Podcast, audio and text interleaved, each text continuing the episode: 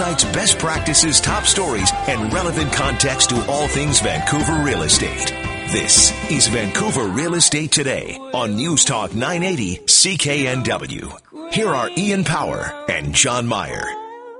And we're back on Vancouver Real Estate Today. In studio, our regular guest, Todd Talbot from Love It or List It Vancouver, every Monday night at 10 o'clock on the W Network. Uh, we're enjoying season three. When does season four launch? Not that I. Oh my goodness, not till oh, uh, probably the fall, maybe September. or Something probably like shouldn't that. have gone there. That's okay. Hey, is it true that your your first sort of big break came at the at the ten, tender young age of Nickelodeon TV when you did Matt Walker? Uh, yeah, I did a teen soap for all intents and purposes. Uh, we did 65 episodes of a show called 15 for Nickelodeon in the States. Um, and I started doing that when I was about 15 years old, actually. And, yeah, in grade 11. And yes, I'm sir. told, I had a little bird whisper that you Yes. had your first on screen kiss in that show. Oh yes, it was. Uh, it was quite the experience. we, uh, Laura Harris, who's a successful actress, um, uh, and I were told to essentially go in the studio over there and, up. and practice. we were so nervous. We- like we're just two young kids, and we're like, "Are you kidding me?" We've just met, essentially. Oh, yeah? Um, and we're standing there, kind of looking at each other, and I'm like. Do you want to just do this when we do it? And she's like, "Yup." Oh. And so we were like, "Okay." Then we come back into the studio. They're like, "Did you, you know, is everything good?" We're like, "Oh, yep, yep. Oh, it's good." I, I gotta, I gotta pull up a clip of that because I'm sure it's an embarrassing kind of. How, how did it go? How did that? Did it go? Was it? Was it all? Was it okay? What the kiss or the show? No, the kiss. The um, well, I mean, um, What- yeah, what you can I- You know what? Uh, it's been many, many years. There's been a lot of kisses since then. It's hard to keep track. I, I should hope so, and I would think so too. Question for you. Yes, sir. My house has been on the market for a number of weeks now. Okay. Why has there? Why is there no sold sign on it? Did you put your name on the house, Ian? Because if that's the case, we know what the problem There's is. the reason. All right. Okay. Let me answer you this uh, very simply. It's overpriced. I mean, it's it, it is. Uh, my brother, who's It's that simple. We can go home now. It- we can go home now. My brother, who's an accountant, is uh, is a very smart. Bo- uh, I was going to call him a smart boy. He's younger than me. He's a smart man. Sorry, Eric. Uh, he's a very smart man, and you know he often says to me, you know, anything will sell if it's priced right. Yes. You know, and that and that applies to shoes. It applies to um, cars, and it applies to houses. Uh, market value, which we've discussed before, is a complicated moving mm-hmm. target of a lot of different elements.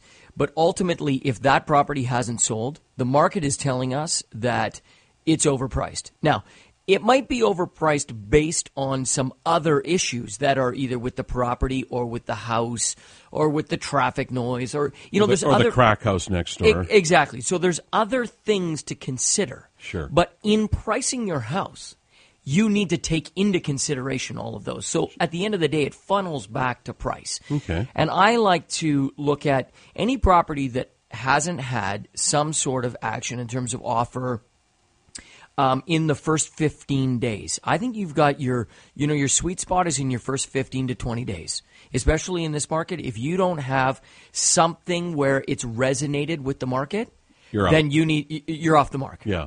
So let me ask you then, if that's the case, so let's say after a couple of weeks you're not getting any action, no offers, nothing, should you reduce the price or should you take it off the market and rest for a bit?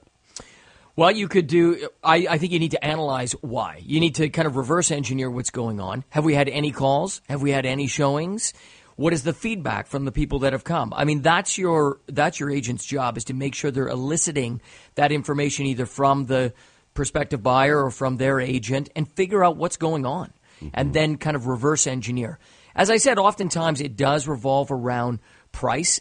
There might be issues with the house where you know, let's say let's say you've got it painted in a colorful manner, and the first thing that people see when they walk in the door is this, you know, Joseph in the Technicolor Dreamcoat color screen color scheme.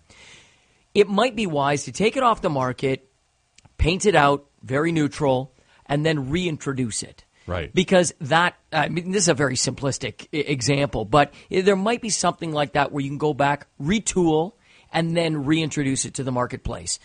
Um, but more times than not, it's a pricing issue.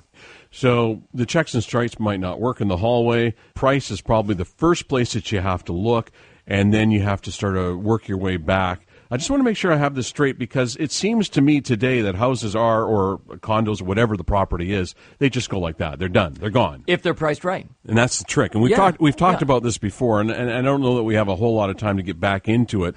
But but It always comes back to money. Every conversation yeah. about real estate No, comes you're back right, to money. and that's kind of disappointing in a way.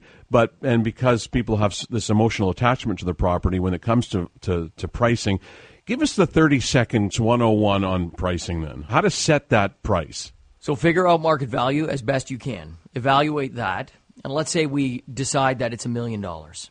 Now you need to look at what is your pricing strategy? What are your goals in terms of timeline? Because timeline affects cost as well. Do you want to sell fast? What is what are the market conditions? Right now they're very hot. If you're going to price, you know, we might look at it and say, you know, $950,000 or $900,000 to get a lot of excitement in there through the door. And we believe that our target number is a million dollars. I mean, there's other people who want to kind of, th- you know, a fishing analogy, throw the lure out there and see what happens. Let the market catch up to it. I believe that that's a dangerous game to play. If you're interested in selling your house, get the number right, put it on the market, and see if the market resonates with it. Yeah. So if your house hasn't sold, there's something wrong. You need to talk to your realtor. Your realtor needs to come up with some answers. Fair? Fair enough. right. Absolutely. Will you come back next week? Well, you've been so kind today. I guess I'll come back next week. We promise to watch Love It or List It Vancouver on Monday night at 10 o'clock on W Network. You better be cheering for me, Ian. Always. Thank you. Well, Uh, unless Jill's sitting here and I'm not. if- you are a fair weather fan. I am. Uh, Jillian Harris, your co-host. Uh, Yep. Are you going to talk her into coming on with us one of these days? yeah, you know what? Well, she lives in Kelowna on the weekends. Maybe we'll uh, maybe we'll get her on the phone one time. That'd be fun. Yep. Todd Talbot, She our screens guest. my calls though, you know, so uh, you know I can't make any promises. Be sure to watch Love It or List It Vancouver, W Network, 10 o'clock on Monday night, and we will be right back on Vancouver Real Estate Today on News Talk 980 CKNW.